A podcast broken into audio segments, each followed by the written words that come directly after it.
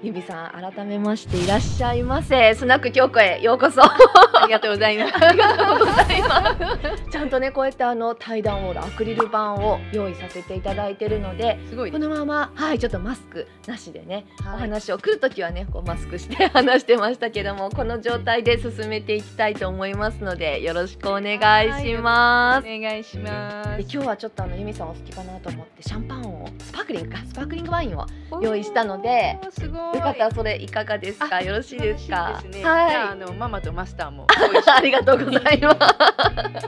無理やり。なありがとうございます。じゃあ今いい感じにポンっていくかな。怖い。怖い。おおドキドキしますね。怖いんですよ私このかっこいいんですけどねポンっていうのはすごい怖くてわかりますわかります。だから風とか雷とかなんかいろんなの結構今日風すごいからね。すごいですよね。ありがとうございます。じゃあちょっと今用意をさせていただきますということで改めてお仕事の話とかねあんまりあのお聞きしたこととかそんななかったのでなんかもしね今日こうやってお話できる機会なのでなんかお話できればと思うんですけど、まあ私のあの勝手にまあ英語の先生というか 発音の先生というか YouTube とかでもね本当にあの動画大人気でもうチャンネル登録数が現時点で13万人ぐらいですかね。とねもうあともう少しで14万。あーすごいおめでとうございますいつの間にかって感じです。すごいですよねえもともとなんで YouTube その英語でもう10年ぐらいですか？そうですね。うん2010年に YouTube のアカウントを作ったんですよ。えーあの実際に動画を上げ始めたのは2011年だと思うんですけど、はいはい。その1年1年半ぐらいとかは、あの自分は上げるっていうことはうんしてなかったんですよ。あそうかそうか。自分が見る側として見る側ですのアカウント。あうんそうなんだはい。そうなんですね。だから実際に始めたのはその翌年で、えーなのでちょうどだからまあまあでも10年ですね。今日今年2021年ですもんね。ちょっと改めましてそれもおめでとうございますということでちょっとあありがとうアクございます。リル越しなんですが。はいよろしくお願いします。乾乾杯。すごいちょっと辛口なスパークリング。あ美味しいです。うんうん。ね。そうなんかどういうのがいいかなと思ったんですけど、うんなんちょっと爽やかでなはい、感じをちょっとセレクトしてみました。すごい雰囲気にもぴったりな。感じですね。えなんとなくやっぱユミさんといえばこうワインな感じがしてたのでワインにするか迷ったんですけどやっぱちょっと乾杯な感じでスパークリング泡がいいかなと。ちょっとだいぶ気温も上がってきて暑くなってきたからちょうど喉越しすっきりでいいですよね。そうですよね。ちょっと落ち着いたらなんかこれに合わせて生牡蠣とか食べたいですよね。ちょっとまた行きましょう。ね。なんかね行きたいなみたいな話もしてましたもんね。そうですね。ぜひぜひ。ぜひ行きましょう。はい、そうですよね。ちょっと食べ物に脱線しちゃいましたけどそう YouTube なんでねこうあの始めようって思われたんですか、それまではまあ見る側だったところからやっぱ他に例えばあの英語の YouTuber の方で有名な方いらっしゃったとかなんかそういうのあったいや当時英語の YouTuber の人はほままずほとんどいなかったと思います。ょそうですようん。ね、そもそもなんかまだ YouTube 自体がそこまでメジャーではなくて、うん。で私動物が好きなので、うん。なんか動物のそういう動画とかをチェックしててで、まあ、コメントしたいからうん「可愛いね」とか、でコメントするには自分がアカウントないとうん。コメントできないんで、うん。それでアカウント作ったんですよ。そうん。ログインしてないとね書き込みしてとかできなかったですもんね。うん。で今もう、うん。そういうあのシステムというか機能がなくなっちゃったんだけど、うん。当時は YouTube に、うん。あのそのお互いメッセージのやり取りができたんです。メッセンジャー的な例えばなんかインスタとかで DM 送るみたいなあそうそうそうそう。あれです、あの機能があったんですよ。なのでそうそうお互いにそこで知り合っうん。て、あのこうやり取りしたりとかができたんですけど今できなくなって、その機能今もうないんですよ。そっか。なんかまあうん。Google は独自今 Google がね今そうなんです YouTube よ。あの持ってるから、うん。独自でそっち側のねやり取りしましょうみたいになってるから。そうだから Google の傘下になってから YouTube のなんかシステムが随分変わってでも確かに忘れてたけどそうなんです。に変われる前は普通に YouTube 別でしたもんね。うんそっか。あの頃は本当にニックネームだけでできたしう、んあの簡単にアカウント作れたんですよ。そうですよね。今全部 Google に紐付けされちゃうので Google アカウント。偽名とかねだったらダメでしょ。そうですね。だからそんなんで、当時はそういう目的であのアカウントを作ったんだけど、うん。そこからまあ、まあ、仕事でやっぱり英語を教えてるので、うん。あなんかもうその当時から英語は教えて教えるって感じだったんですか？英語を仕事にされてるっていうのはあって。そうですそうですそうです、うん。まあ、英語をずっとまあ英語を使う仕事はしてきたんですけど、うん。うん。ただあのこう、まあ、会社員だった時代もあるので、うん。その頃はその何個人レッスンとかね、うん。そういうのをしてたんですよ。へうん、ー週末に個人レッスンしたりとか、でまあ生徒さんがこう家で復習する時に、うん。なんか見れるといいなっていうので動画を上げ始めたんです。えー、そうなんですね、そっか、うん、なんかそのその誰も私の動画なんて見ないだろうって当当然ね当時思ってるから、えー、あありがとうございます。だからその自分の上げた動画を、まあ、生徒さんが家で復習するようにうん。上げたりとか、あとまあ生徒さんの,、うんあの動画を撮ってああ向こうからもなんかちょっとそのインタラクティブな感じで。そうですそうですすそうです。そうです。うん。えー、でそれをこう、自分で見てもらっうん。て、なんかこう自分のね英語を客観的そうなんですね。に見るとかそ,、れ用に使ってたので、うん。そのこうパブリックに発信するつもりはうん。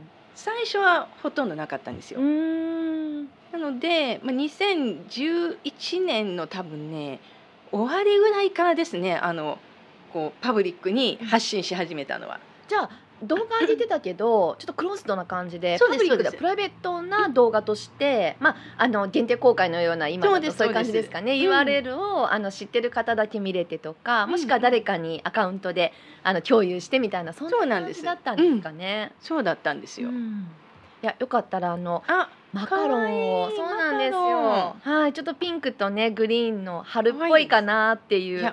なんとなく罠テストっぽくも見える感じな桜餅っぽいんですけど、確かに確かに。マカロンなんですちょっとねあのスナック京子結構おつまみのチョイスが悪いっていう あの喋りながらねこうあの差しで喋ってるのに食べにくいものばっかりって 言われるんですけど。ちょっと、なんだうん、確かにマカロンねもっとちっちゃいと思ったけど割とでかかっとね可愛いですよね。でもマカロンって。そうそう多分ちょっとじゃあいただきますた。ね。はい。どうぞ食べてください。そうマカロンって結構高級なあれでもあるから、人にもらうのが嬉しいぐらいのお菓子かなと思ってちょっと。そうですね。はい。あのお土産とかうんこう差し入れで持っていくぐらいでそうなんですよ。自分では買わないです。高いから。そう。でも差し入れもねなんかあの数が高いからもう5個で何千円かとかなっちゃって、なんかそうですね。数持っていきたい時はなんかその本当あの神戸屋のゴーフルみたいなあの関西だとわかると思うんですけど。あれ？ってとりあえずあのでかいからあのなんとなくこうお土産に持っていくのに、一個で本当にそ400円とかするから。う。そうなんですよ、うん。なんかね関西とかだともうちょっとこうゴンって大きい あれを買ったりとかしますよね。うん。いやまあか人生でねうん。二回目ぐらいですよ。食べるの。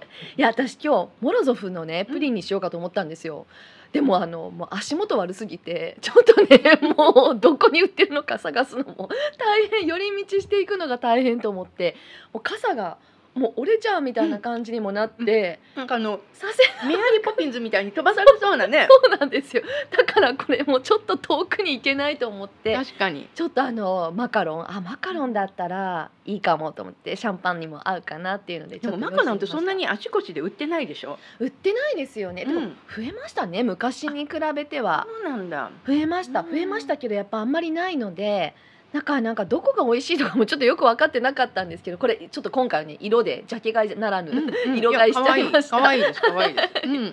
映えるからに合うかなと思っていや甘くてなんかこのシャンパンのそうちょっとすっきり感とちょうどね。そうなんですよ、だから甘い甘いで意外に合わせてもいいかなと思ったんですよ。すっきりしてる方がいいかなとも思って、うんすっきりでいいはいちょっと合わせてみました。いや飲みすぎますねこれが、うん。結構、ね口美味しいから結構なんか飲んじゃう。まだ5分ぐらいなのにちょっと半分になって いやハーフにするかフルボトルにするか迷ったんですけどあのハーフだとあのあんまり売ってないんですね。ハーフのスパークリングとかがそんななくてちょっと探してみればあんまりないかもしれないで。すね。なので。うん。まあ、フルボトルでも、まあ、飲んじゃってもいいかと。思って買ってきちゃいました。そう。でなんかやっぱ当時ってだから英語のお仕事されていてもやっぱそのオンラインで何かこうパブリックに本当皆さんになんか動画発信してっていうことはそんなに考えてなかったところがやっぱそれをやり始めるようになったきっかけって何かあったんですか？いややっぱりやり始めようと思ったのが、あのまあこうそのすごく有名な先生とか、まあうんあんまりねその英語の業界自体うん。がすごく地味な、ニッチな業界なのへで、ー。そんななんか、こうすごく有名な人って、うん。まあ、当時もうん。いなかったんですけど、こうまあそれでも一応うん。ブログをやってる方とか、うん。なんかそういうのをこううん。ちょっとチェックしてみたら、まあ、同業者をね、うん。どんな感じなのかなっていうふうにうんチェックしてみたんですけど、まあ、誰もなんかやっぱり音声とか上げてないんですよ本人の。うそっんか意外にだからリスニングだったりスピーキングだったり大事って言われていながら、うん。テキストベースだったんですよねそうなんですだからとご本人たちのその英語の音声を聞こうと思うと多分あの体験レッスンとかに行くしかない。ん。ですよね。うん。うん、でそれだったらやっぱこう自分が習う側としては、この人の英語ってどんな感じなのかなって知りたいじゃないですか。うんででもないってなると、なんかちうんょっとどうかなっていうのがうん。うんあるから、うん。だったらその音声とか、あのまあなんか動画とかねうん。見てもらったらまあもうぐちゃぐちゃ説明しなくても 一発でわかるうん。じゃないですか。うん。うん、だからあじゃあ YouTube に上げようかなと思って、うん。で当時ねもうほんと一人ぐらいしかあのそうやってご自身の英語のあの喋ってるところをこうパブリックに公開してる人っていなかったんですよ。ね。うん。音声でっていうと、当時だったらまあ NHK のあの、うん。英会話とかでやっぱねあの先生、有名な先生いらっしゃったりとか、うんうんうん分かりやすいって言われてる方いらっしゃったりとかそれぐらいそうなんですよ。ほとんどなくて、うん。で一応なんか発音とか会話とかうん。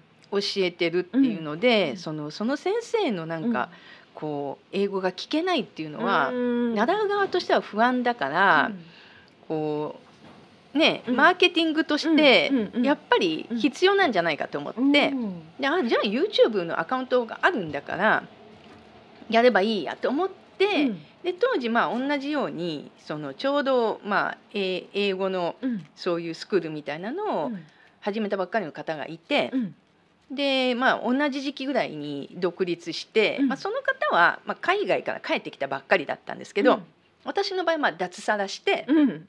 English Boot Camp を、まあ、立ち上げたばっかりだったのででも English Boot Camp 自体もそんなに昔からなんそうでねです。すちょうどだから2010年なんですよ。そっか、うん。えなんでそもそもその、まあ、コーチというかその英語の先生としてなろうと思われたんですか、教えること自体はもう昔からやっていて、うん。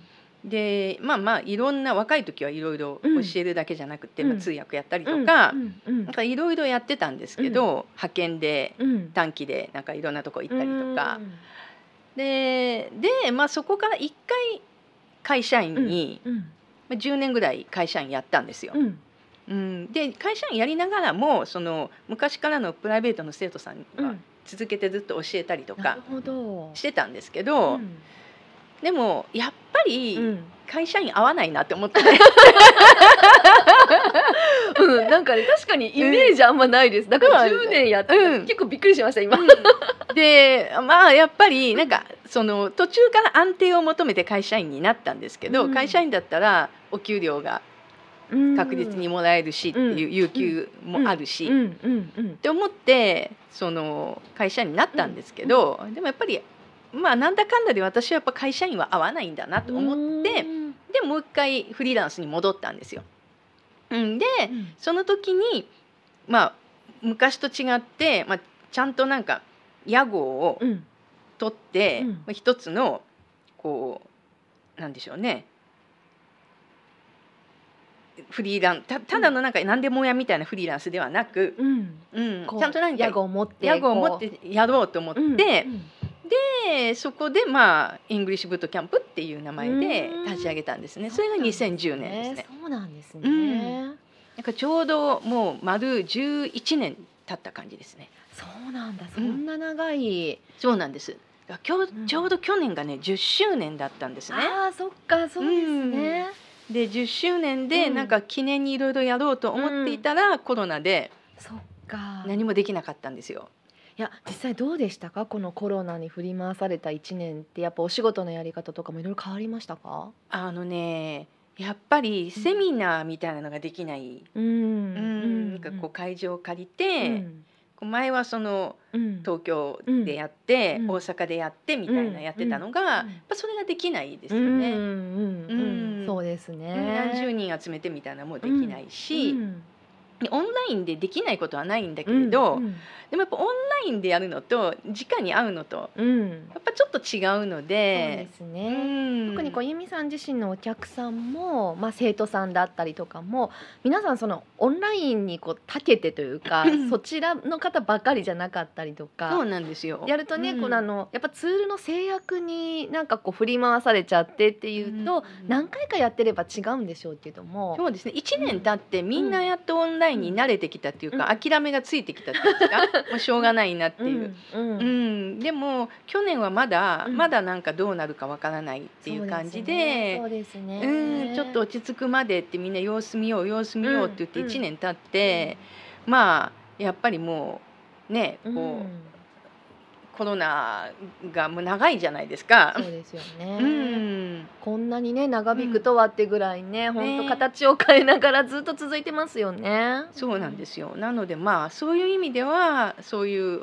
大々的なイベントができないっていう、うんちょっとちょっと残念だったんですね。10年の節目で、うんうん。なんかいろいろ企画してたので、うんうんうんオフ会とかね、うんうんううんん。っていうのも企画したり、うん。なんかちょっとホテルの一室とかを借りて、うんなんかそういうちょっとパーティー的なことをするのもいいなとかね 10, 10周年だしとか。うんそうですよね。思ってたんですけど、うんもうとんでもない。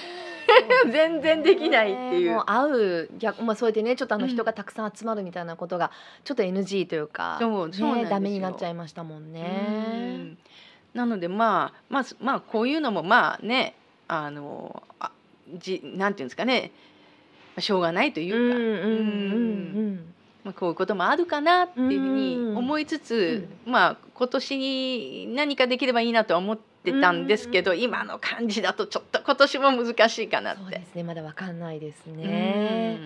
いや実際ユミさん自身もそんなにあの私から見ればやっぱこう IT とか なんかあのめちゃめちゃこう YouTube 使いあの使いなんか使う側として、例えば動画をバンバン上げていくのがなんかもともとから好きだったっていうよりはちょっと IT とかそんなに得意じゃないっていうような、そういうこう印象があったんですけど、うん。だからなんでそれがこう YouTube でねこうやろうとするきっかけになったかなとか実際こうやってみて、まあ、生徒さんからもっとパブリックな感じで皆さんにこう広くやっていった時に楽しいなっていうところでどんどん広げられていったのかなんかこう拡大されていったのって何かこうどういうこう気持ちだったのかなと思って。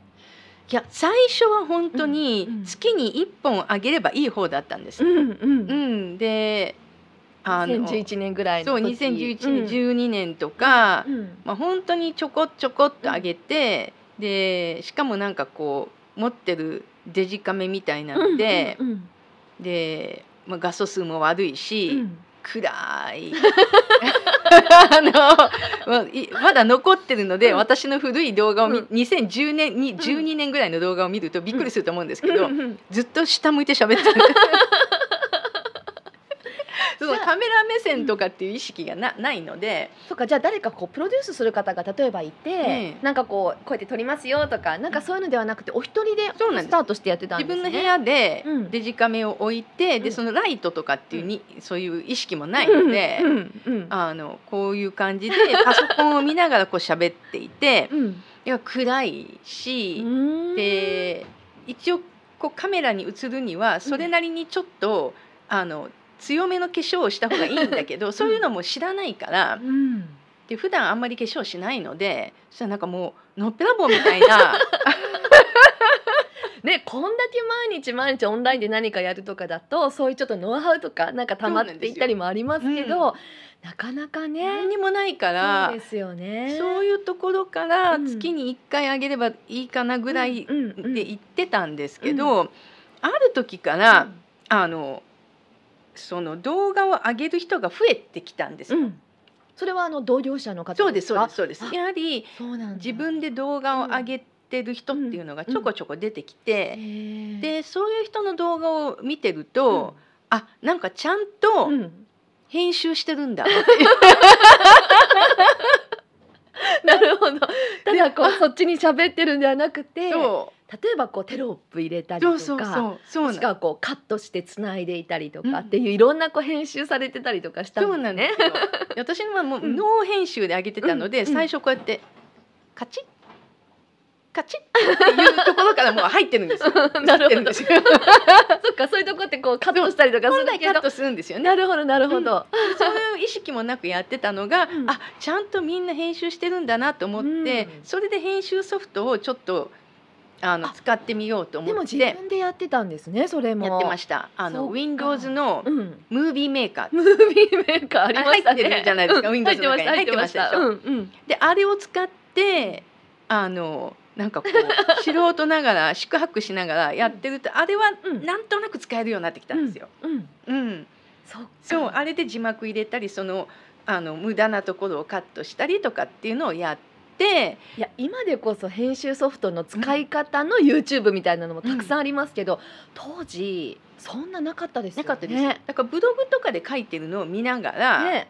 あのやってみてとか、思った通りいかないとかあったりとかありますよね。うんうんうん。でそれで編集しを一応し始めたのが2015年とかそのあたりですね。へそこからあの月に3本ぐらい上げるようになって、うん。そしたらやっぱりちょっと頻度を増やすとあの登録者数がちょっと増えてきてうん。でコメントくれる方とかも出てきたんですよ。うん。でそうすると人って現金なもので、うんうん、やっぱ嬉しいですよね。嬉しいので、うん。なんかじゃあもうちょっと頑張ろう、もうちょっと頑張ろうってやっていくうちに、うん。あのだんだんそっかもうちょっとライティングをうん。ちゃんとした方がいいとか う、んうん、でもうちょっとこう映えるように、うん。ちゃんと衣装もちゃんとうんうん。あれしてとかっていうふうに下に白いハンカチ置くとこ。そうそう。反射するよとかね。レフ板買ってとか、うんうん。あの安いレフ板を、あのアマゾンか何かで、ううんん、買ってすごい。そういうの置いてとか、うんうん。でやるようになって、でで、まあ、やっぱり3年ぐらい前に、こうなんでしょうね。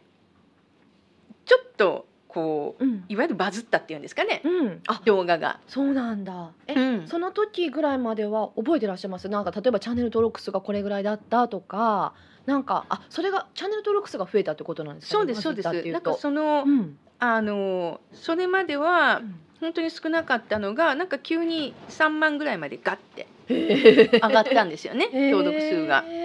でやっぱりなんかこうおおすごいですね。本当だ。うんこれはすごい。でそうそれでちょっと登録者数が上がうんると、あのこうなんかやっぱ励みになるんでうんすよね。うんううんんであじゃあもうちょっとまめにうんとこうアップした方がいいのかなと思ってうん頑張って月にやっぱ5本上げようみたいな。おおすごい。うんうんで目標を定めて、で、まあ、上げるようになってでそのうちなんか YouTuber が増えてきて、うん。でいわゆるなんかビジネス系 YouTuber っていう人が結構増えてきて多分 Google が買収してなんかすごくこう、まあ、増えてそれまでってもっといろんなプラットフォーム、ニコニコ動画だったりとか動画のプラットフォームとして本当いろんなものがあったと思うんですよね。でもビジネス向けみたいなことになってくると、結構 YouTube 一択になっていったようなそんな時期ですよね。そうですね、うん。それでなんかそういう人たちの動画を見てるとやっぱり編集はこういうふうにした方がいいとかっていうのを、うん。カメラはこういうのを使ってますとかっていうのを上げてる人がうん。結構増えてきて、うん。でそれを見ながらあなるほどって思って、うん。うん。そっかって思ってあの参考にして編集するようになったら、うん。やっぱり見やすくなったからか、こう見てくれる人が増えていく。んですよね。なるほど。あーってやっぱりそうなんだってうん。思って、で2019年だから2年ぐらい前ですね、うん。2年ぐらい前から結結構さ最近です、うん。うん。そこから急激にあの増えましたね。登録者数が。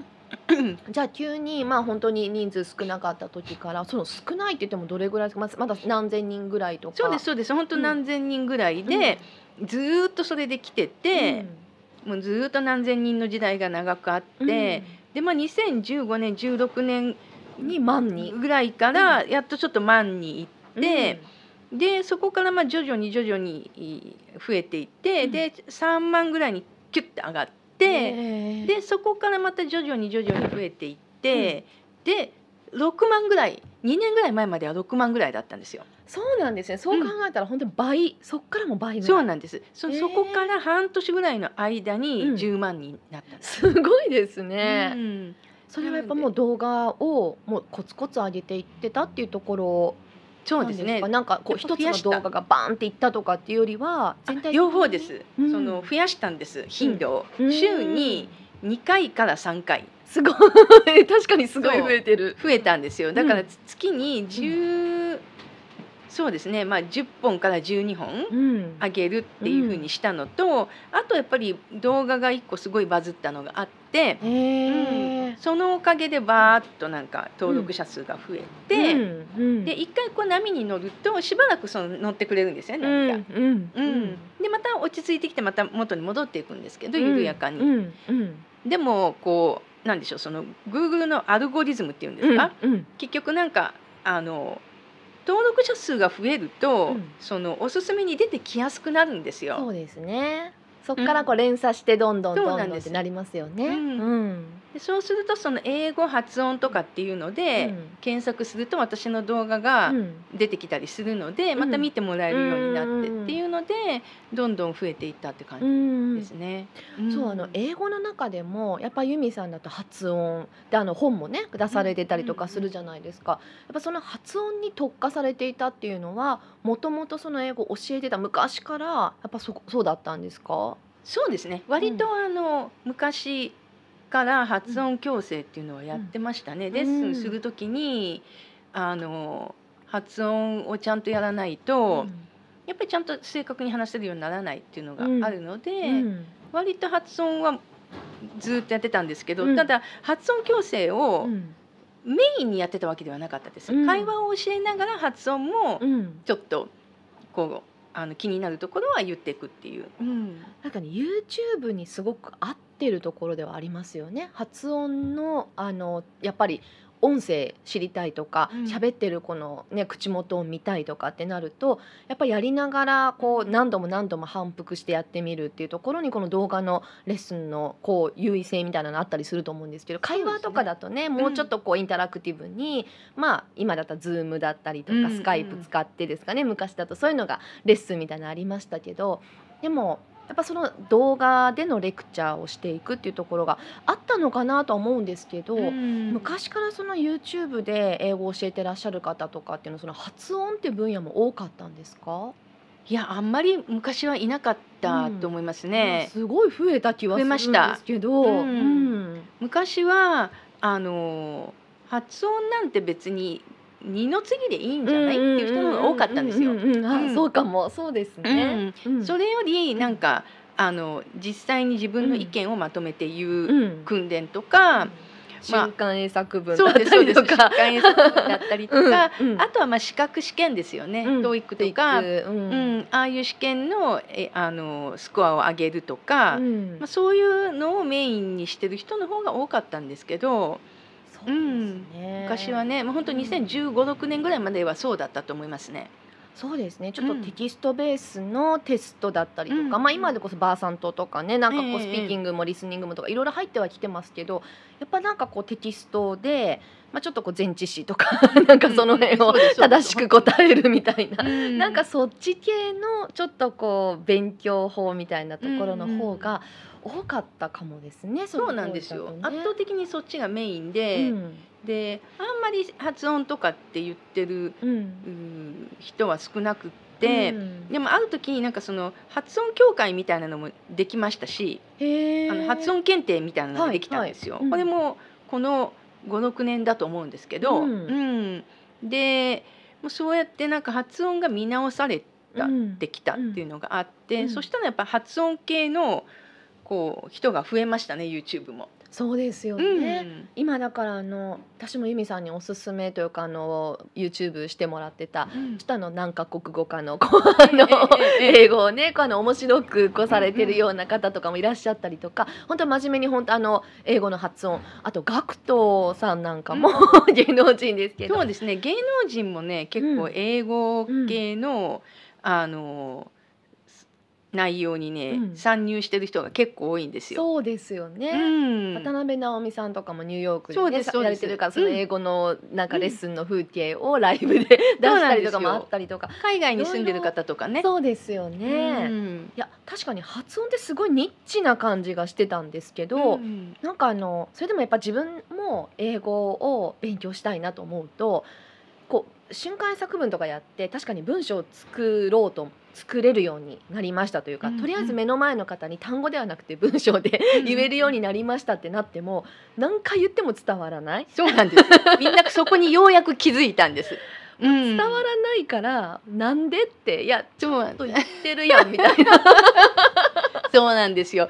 つあのどんなにいいことを、あのいいアイデアとか考えがあっても、うん伝わらなかったら意味がないってことにうんみんな気づいたんですよね。うん本当、素晴らしいアイデアがあっても、でその表現力も素晴らしくいいうん。うんでも口にした途端アクセントのせいで何言ってるのか分かんないっていうふうになるとあのこうそうね。拙い内容でも正確に伝わる方がまだマシなんですよね。そうですね。結局そうなっちゃうんですよ。なんかこう、うん。お友達だったりすれば外国人のねお友達とかならまあ聞いてくれたりとかするので、我慢して聞いてくれるので,、ね、でね。仲良ければ。でなんかこう何か言いたいこのパッションをあの理解してくれて、うん。そこでこう会話が通じたりするんですけどコミュニケーションで。でもやっぱ仕事になるととりあえずだからこう私こうセミナーとか聞いてあもうぜひ話したい。でも「I'm interested in your session」なんとかなんとか、うん。そっからが全く通じなくて、うん。通じないとやっぱりビジネスの世界では全く相手にされない。そうなんですよね。うん。だからこちらが大統領とかだったら別なんうん、ですけど、そうなんです。よこちらがね偉いとか、うん。もしくは向こうがこっちに売りたいとか。そうなんです。があれば別なんですけど。向こちらに対して何かを売りたいっていうこっちが優位な圧倒的に優位な立場であれば聞いてくれるんですよね。そうですね、うん、でもそうじゃない対等な立場、ましてちょっとこちらがお願いする立場だったりすると、やっぱり聞いてもらえないとうん。すごく大変なんですよね。うん。実際じゃあ自分もどうかっていうと日本語ねこううん拙くてお話をねこう外国の方がしてきた時にまあ文章として成り立ってるあの言葉でこう来てくれる方とそうじゃないんだけどっていう方とこうあの発音あの、ね、そこどどっちと仕事したいですかってなった時にやっぱり不安になっちゃうんですよね言葉だけの問題のはずなのに。うんうん、あそうね。人となりというかそのビジネスとして信用していいのかってところが不安になっちゃうってあってあそれはまあ自分だってそうだし、うんそれはまあ相手だってそうだよねって別にバカにされてるわけじゃなく、大丈夫かなって思うと大丈夫じゃないあ大丈夫だと思うところと組んだ方がいいよねって たらそれだけのことだなと思って。そうなんですよね。ここでこうやっぱり発音ってなんとかしたいなと思ってた時に多分私3年ぐらい前に由美さんのブログを、まあ、友達教えてもらって。あそうなんだ。いやそれであの、うん。ぜひあので私ちょうどそのタイミングぐらいで東京に引っ越してきたタイミングで東京だったらもう絶対この由美さんに、うん。あの習いに行ったらいいよってあのオンえっと、リアルであの対面のレッスンとかしか今やってないみたいだからって言って申し込んだらもう完全にキャンセル待ちで いまだに私キャンセル待ちしてますけど。もう開かない。もうめっちゃ有名人やんって言って。ちょうどね3年ぐらい前からもう新規の方がね。もう全然すごくお問い合わせいただくんですけどでももうなんかウェイティングがすごくそういけるかなと思ったら、うん。多分3年待って皆さんなかなかねおあの辞める人があんまりいないので 空きが出ないんですよね。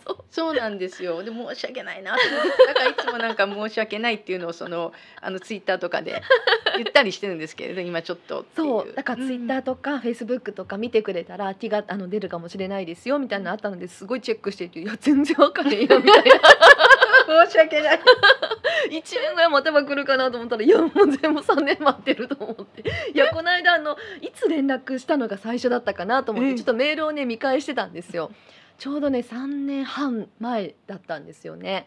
だからあの出張とかでこっちにも来ていたし、引っ越す前にもちょっとこうとりあえず待つかもと思ったのでうん。申し込みだけしとこうと思って、申し込みをしてみたらもう全然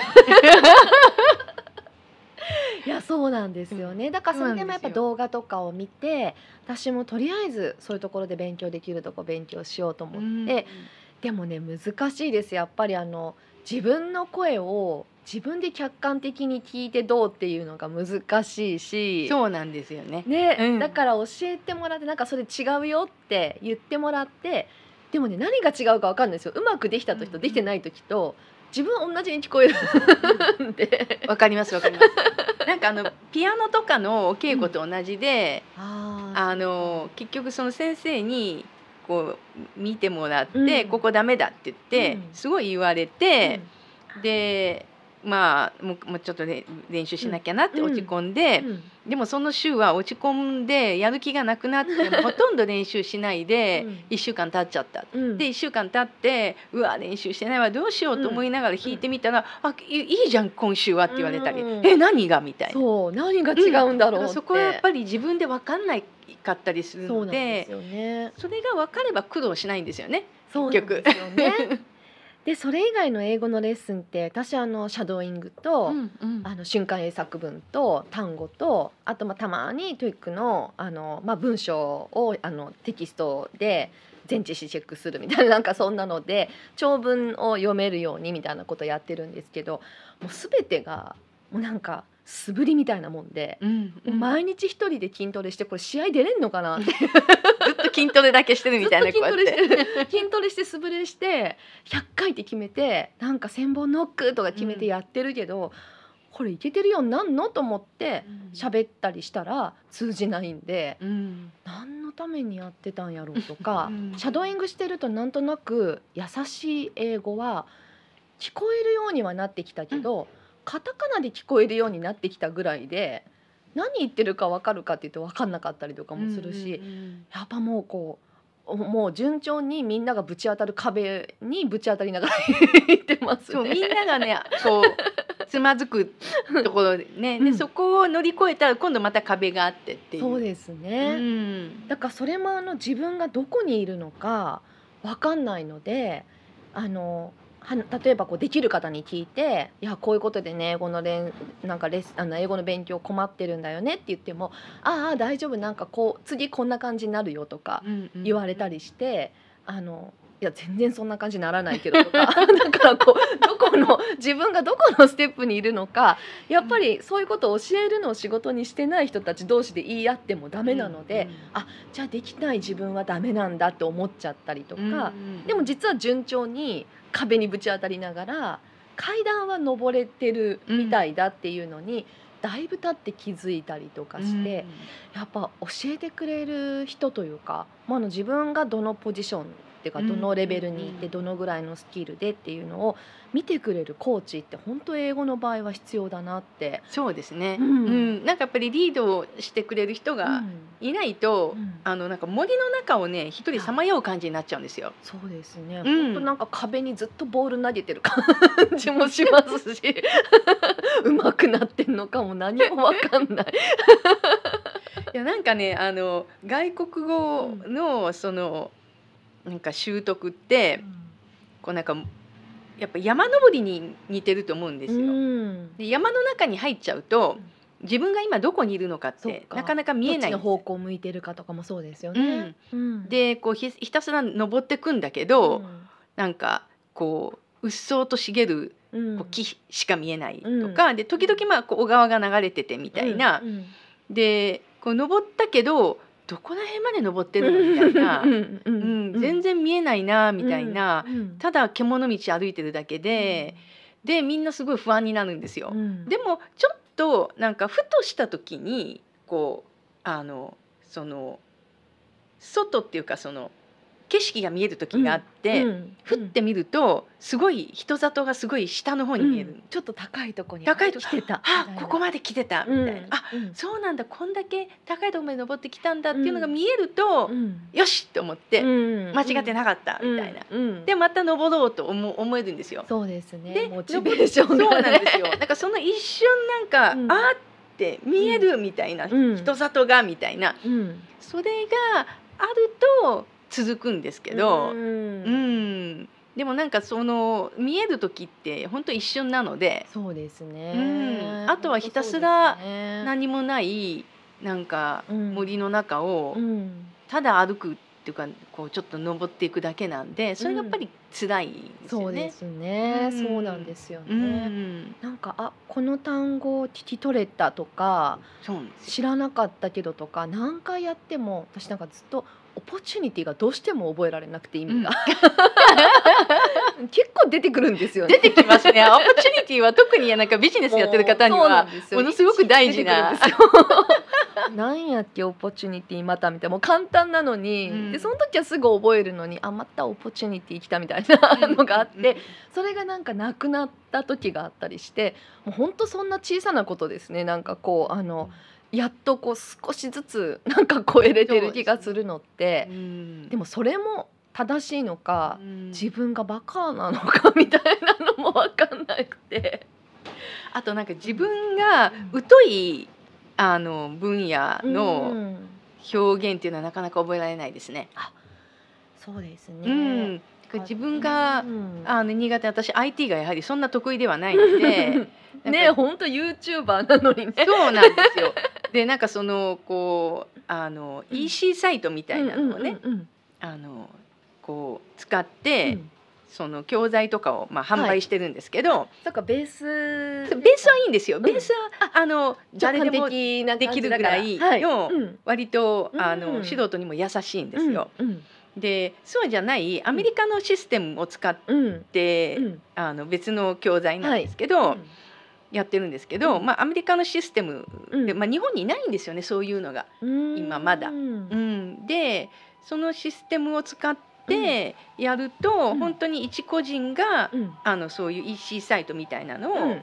まあ立ち上げて、うん。こう特にこういう教材みたいなコースみたい、動画コースみたいなのを販売するね。日本ってちょっと物を売るのが割と主だったりするので,、オンラインのやつだと変なちょっと情報商材系そうなんです。そういうのが多かったりしますね。そうなんですよね。だからそういうオンラインコースを、うん。あのこう売るのに、うん。とてもいいプラットフォームがあるんですけど、うん。まあそのアメリカのサイトなんですよね。でそうすると知らない単語がいっぱい出てくるんですよ。そのいわゆるその業界のはい。用語です。うんう。うんん。でなんじゃこりゃみたいな。うんで動画でそのなんかサポートの動画とかがあって 見てもさっぱりわからず。で チャットでサポートもあるんですよ、うん24時間。うん。そのチャットでねうん。聞いて、うん。あの聞いても、こう私の方がうまく説明できないんですよね。ああ、なるほど。でこうこういうのが書いてあるんだけれども、うんうん。意味がわからないので その IT がダメな人にも分かるように、もう一回説明してもらえば rephrase って言うんですけどもう一回別の言葉で言い直す、うんうんうん。Could you rephrase it?、うん。みたいに。うんうん。言ったら、うん。やっぱりそういう人多いんでしょうね。うん。本当に分かりやすく説明してくださいます、えーうん。そうなんですね。多分なんか私みたいに素人でなんじゃこりゃと思って問い合わせる人が多いんだと思う。うん、なのでさこういうことですあだったら最初からそういうふうにかけようみたいな。そう何みたいな。そうですよね。そうなんですよ。な知らないその専門マーケティング用語っていうのかしら、そのあのインターネットのビジネスのマーケティング用語みたいなのがあって、みんな当たり前のように使ってるんですけど、うん？ん？んみたいな、うん。いちいちそこで引っかかってるともう内容が何にも入ってこないんですよ。確かにやっぱ興味あることに、そやっぱそれがきっかけでとか、う、うん。私の場合は逆に IT が強いから多分全然大丈夫ですよ。でうん、だからあのオンライン英会話とかでのフィリピンとかでね、安くできるよとか流行って私もこうずっと毎日毎日頑張ってたんですけど、やっぱあの女性が多かったんですよねフィリピンの英会話で、うん。あのオンライン英会話するあの先生の方とかって、まあ、あの看護師の学校でいました。それであのアメリカの何かこうコールセンターとかに行って、うんうん。でそこでこうあの英語できるようになったので英語教えてますみたいな方多くて。そうするとフリーカンバセーションとかのあの30分のレッスンとかだったりするとあなんか日本のあのジャニーズ好きなんですみたいなことを向こうが言ってなんか拓也木村はどちらがファミリーネームなんだみたいな。であのあ日本の場合はあのファミリーネームが最初であとがあのファーストネームだから。まあ、拓也がファミリーネームではなくて木村がファミリーネームなんだみたいな話をして30分終わったりすると 何やったんやみたいな 私これで何がジャニーズの話で終わったみたいな。どうでもいいわと思ってキムタクの話 そういうのが結構女性はコミュニケーション向こうも取ってきてくれるので「あの名前は何?」とかでその時は京都に住んでたから「ああ I'm 京子 in 京都」みたいなちょっとそれネタにして なんか強行員そう今日そうなんだみたいなことを少し笑いを取りつつっていうのを毎回これ5分やんのかなみたいな。わかりますわかります。初めての人だから、もうこれ鉄板ネタみたいにしてるけど私も本当どうでもいいなこれって思ったり、もっとこう正しい文に直してもらったりしたいのに。でなんかキムタクがどうだの？う、ん。ドラマがどうだの？ドラマがどうだの？うん。なんかその時なんだったの？私失敗しないのでみたいなのは英語で言うとどうなるよみたいな。知らんけどみたいな。失敗しない。それは英語で言ったらこうだよって日本で流行ってるんでしょ？みたいな。ドヤ顔で向こうからこう言ってきてくれて。あいや楽しいですよ。うん。楽しいけど、私お金払ってこのレッスンしてる中で、うん。やりたいことって例えば発音を正しくしてほしかったり、文章になってないところ文章にしてほしかったりでもこうちょっとコミュニケーションは取ろうと思っちゃうので、単語でも何でもなんとなく言っちゃうんですよ。うん。そうすると会話はなんとなく成り立って楽しかったねじゃあバイバイ今日こうみたいな、えーっていう感じええいやでもわかりますわかります。どうしてもオンライン英会話ってそうなりやすいんですよ。そうなんですよ。うんだからもう絶対フリーカンバセーションじゃなくて何かメソッドがあるやつとかにしたいと思うと、ちょっと古いカランだったりとか、うん、うんまあなんかそういうのしかなかったりとかもするしそうですね。どうやったらいいんだろうって。その発音もねあの発音矯正をしてほしいうんっていうふうに言っても、なかなかやっぱりネイティブの先生で発音をちゃんと指導してくれる方っていうのは少なくて「そうなあ、your, your pronunciation is perfect」とかって言ってくるから「いやパーフェクトなわけないじゃない」って。そうじゃなくてみたいなその こここういうふうにした方がいいっていうのを言ってほしいのにそうなんです。なかなか言ってくれないっていうのがあるす。ごい雑に「Your English is good」とか絶対嘘やんって。なので難しいんですよ。だから発音矯正は本当にそれを専門にしてる先生しか無理だと思います。ですね。でうん。またそこであのネイティブな先生に習う方がいいのかっていうと、うん。やっぱり悩みが伝わらないので、うん。もう彼ら彼女たちはやっぱネイティブなのでもうそれが当たり前の中にいるしもちろん日本人からすると日本人ネイティブだと そうだと思うんですけど、やっぱこうどういうとこが間違いやすいかとか何が聞き取れないのかっていうところが伝わらないなと思いますね。そのアメリカの、まあ、イギリスでもいいんですけれども、あの俳優さんとかのアクセント矯正をしてる先生とかいるんですね。うん。でやっぱり俳優さんって全員がアメリカ人じゃないので、あの南米のうん。中南米の、うん。いわゆる母語はスペイン語。うん。で英語がうん第二言語っていう人だったりとか、アジア系だったりとか、うん。そのこういろんな国籍の、うんいろんなその人に対してそのアメリカ人の役を演じなきゃいけないんで、うん。結局うん。ドラマとかで,、うん。でその発音矯正をする先生とかっていうのがやっぱいるんですよ。でそういう先生はね、うん。あの教えるのはとても上手ですけれど私昔ちょっとだけ習ってたことがあるんですけれども、やっぱ高いんです。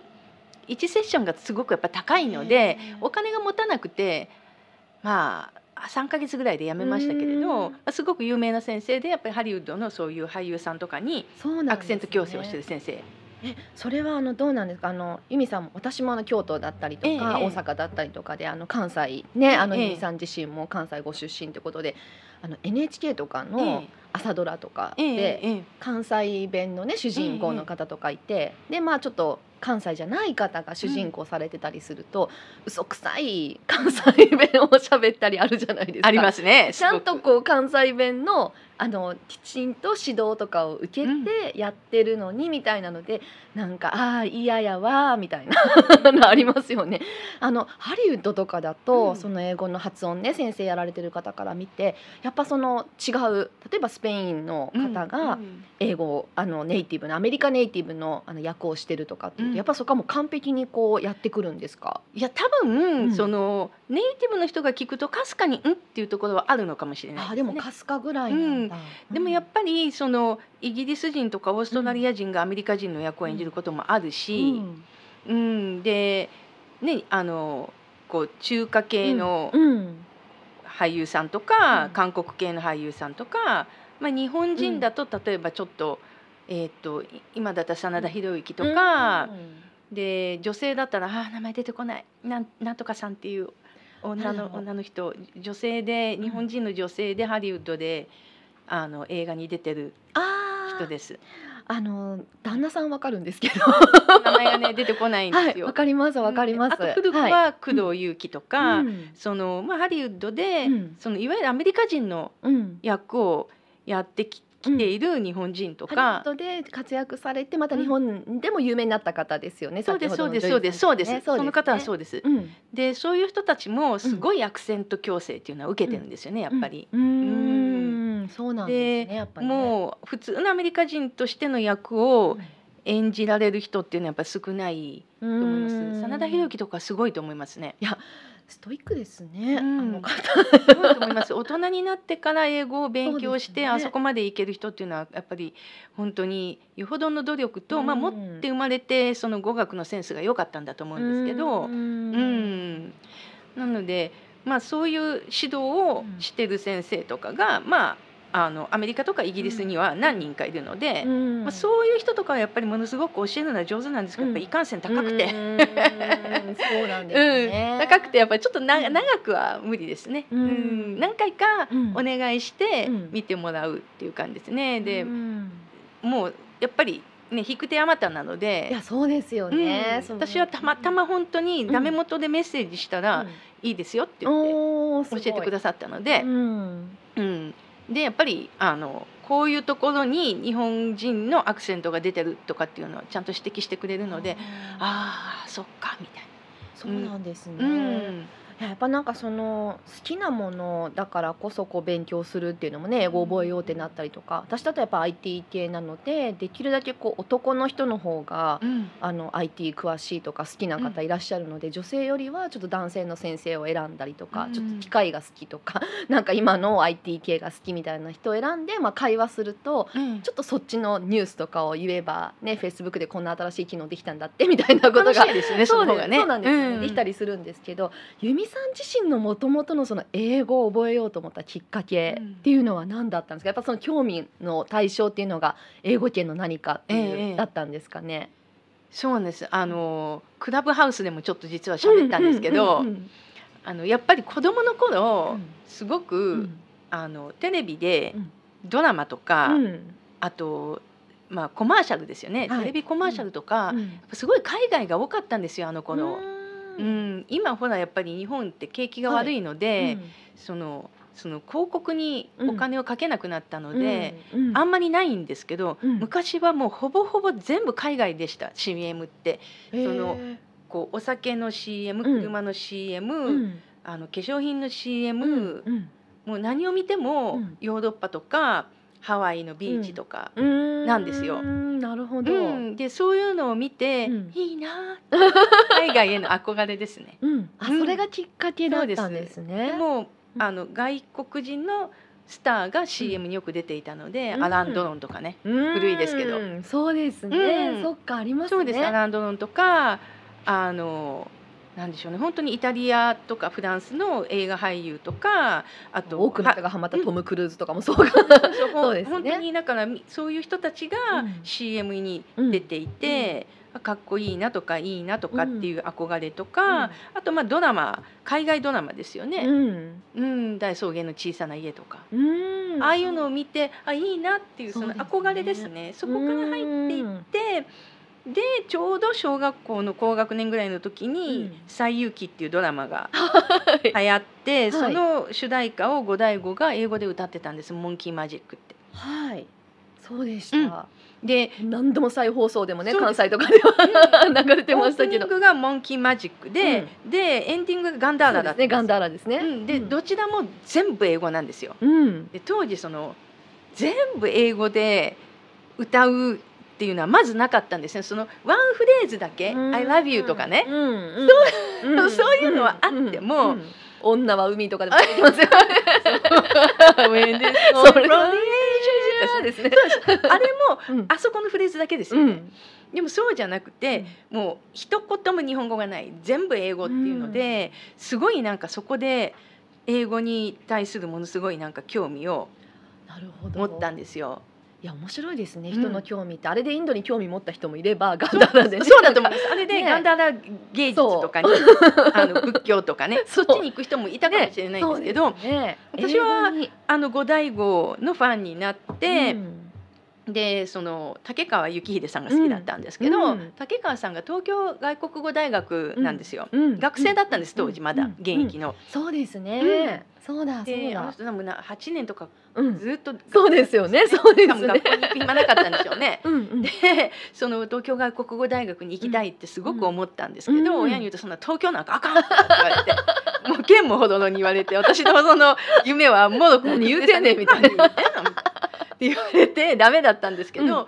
でもやっぱりそういううん。外大に行きたいとか、うん。竹川さんみたいになりたいとか、なんかそういう憧れですね、そこからですね英語になんか気持ちがいったのは。えその当時はこう何かされてたんですか？その例えばもう大学？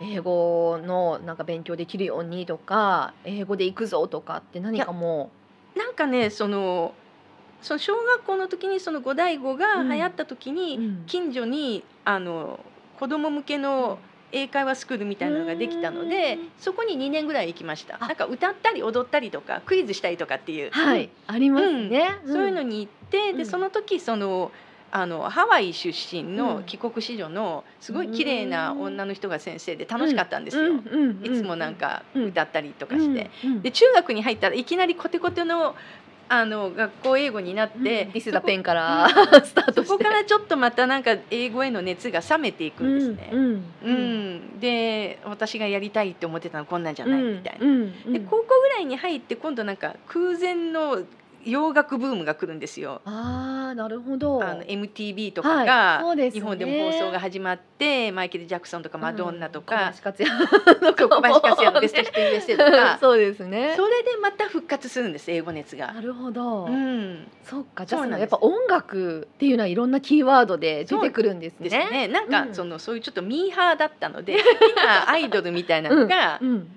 常にきあのこううんトリガーになってるんですよ。そのまず一回目はうん。五代語でう、ん。二回目はその洋楽ってう。いう。ん。でそこからあやっぱり英語話せるようになりたいって思い始めるんですよ。ねもう一回そうだ忘れてたけどもう一度みたいな。そこから英語を教えて、今や YouTuber っていうそこからずっと英語は好きですね。確かにすごいですねそこからですね。うん。やっぱこう海外にその留学されてたりとかねそういったご経験もあったと思うんですけどやっぱこうずっとその何かのきっかけでやっぱ英語っていうところにこう接しながらなんかこう楽しみながら来た感じですか？こう今まででいくと。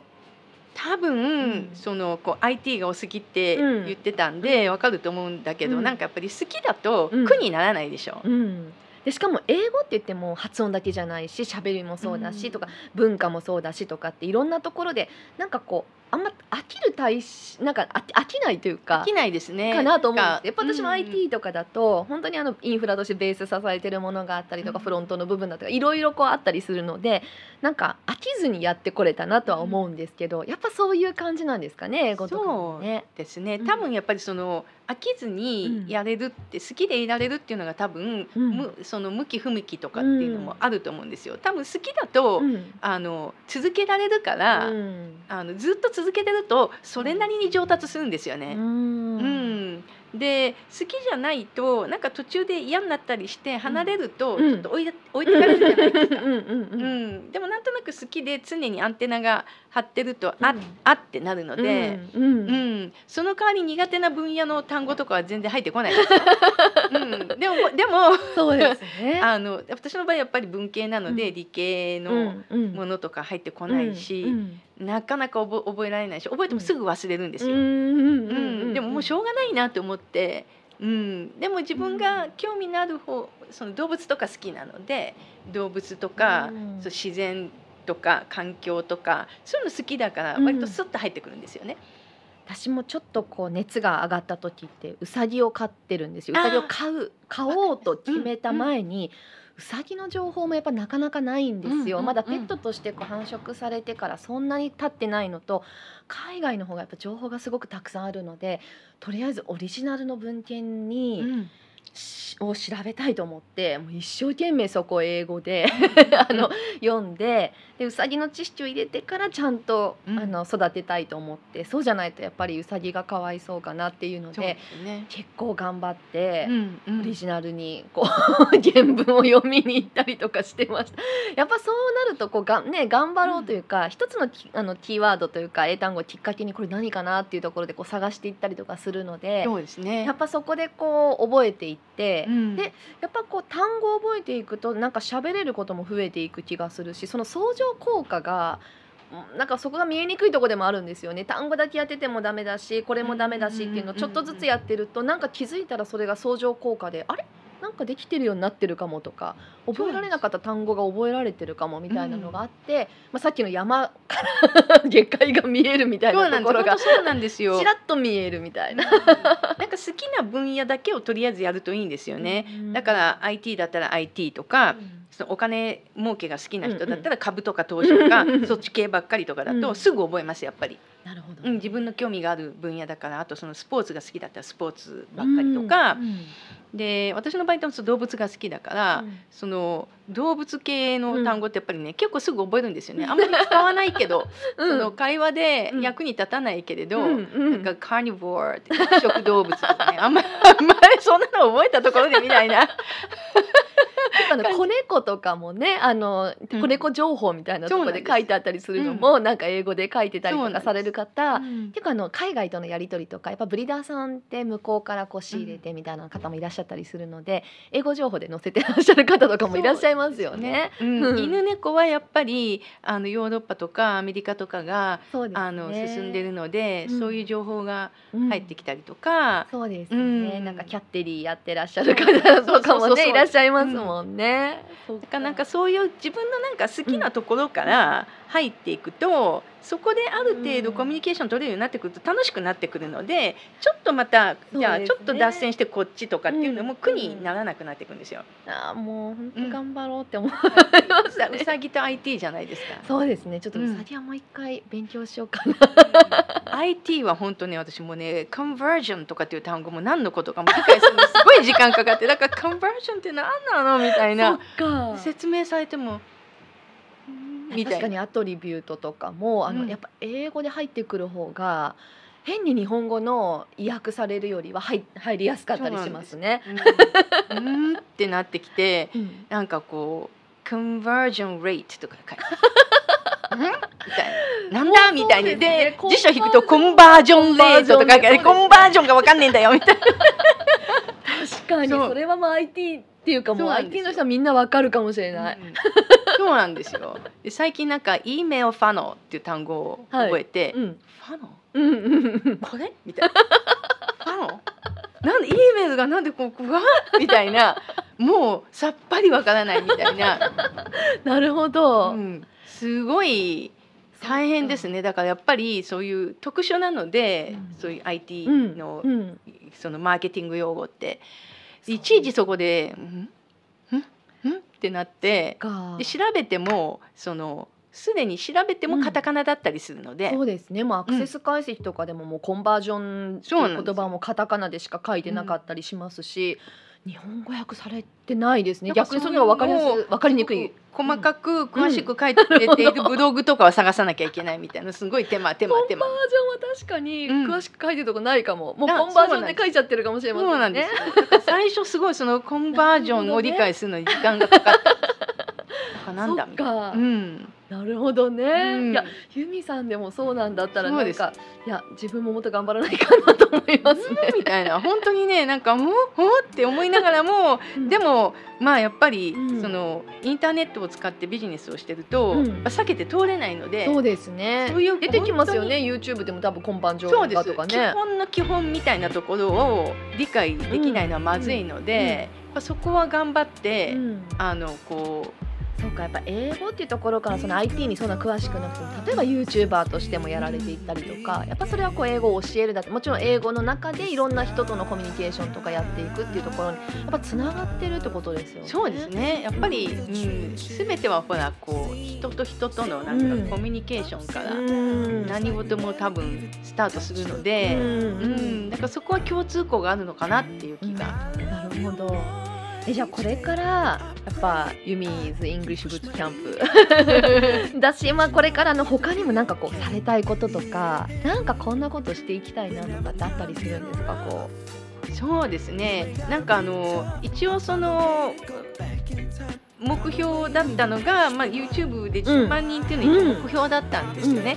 でそれは一応達成できたので、その今後は何でしょうね、うん。今までこうひ広く浅くっていうと変なんだけれども、いろんな人に英語の楽しさとかをこう分かってほしいっていうので発信してきたんですけう、ど、これからはもう少し自分が発信したいことうん、を発信しようかなっていう。それも英語に限そうでらずす。英語英語を中心に、うん。まあ、自分がなんか発信したいなって思うことを、うん。そのまあ、自分がこうアウトプットしたいものをアウトプットしていこうと、あうん。その世間のニーズはあまり考えず。えー。あいいかも。自分がやりたいことをやろうかうんなって思って、今まではちょっとやっぱり世間のニーズとか、うん。うん、みんなに私のことを知ってほしいっていうのもあったのでここ。に合わせて情報を決めてきた感じなんですねそうなんですよ、でもこれからはちょっと自分がやりたいなって思うこととか、あとやっぱりレオくんをもう少しスターにしたいんですけどね、うん。どうすればスターになってくれるのか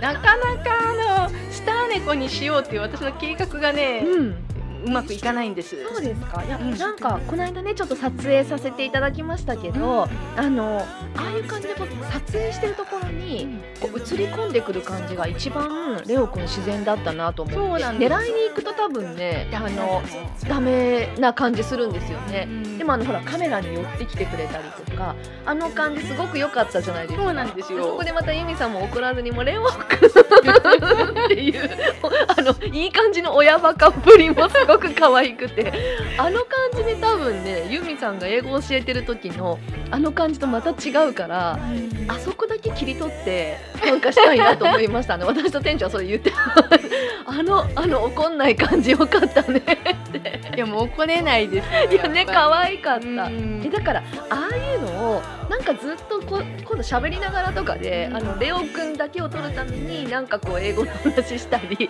なんかしましょうよ。そうですね。なんかね、そのこう猫のね、うん。YouTube のチャンネルとか、まあうん。日本だけじゃなくて海外とかのを見てると、すごいなんかうちのレオくんだって可愛いのになとか、親バカなんですけどいやいやいやっててでもこうカメラ見てると向こうも分かってるから賢いから構えちゃいますよねだから自然な感じがねすごい良かったのであれはちょっとそこでよくスター化計画っていうのを今後は私の目標にします。ちょっと微力ながら 協力させてください。またなんかこう食べ物ねなんかちょっと行った時に配信したりとかねなんかそんなのもいいですね。今度牡蠣食べた時にまた配信とか食べたいです。食べたいですよね。ぜひぜひ。はい、じゃあ今日はスナック京子ありがとうございました。ありがとうございましたありがとうございます。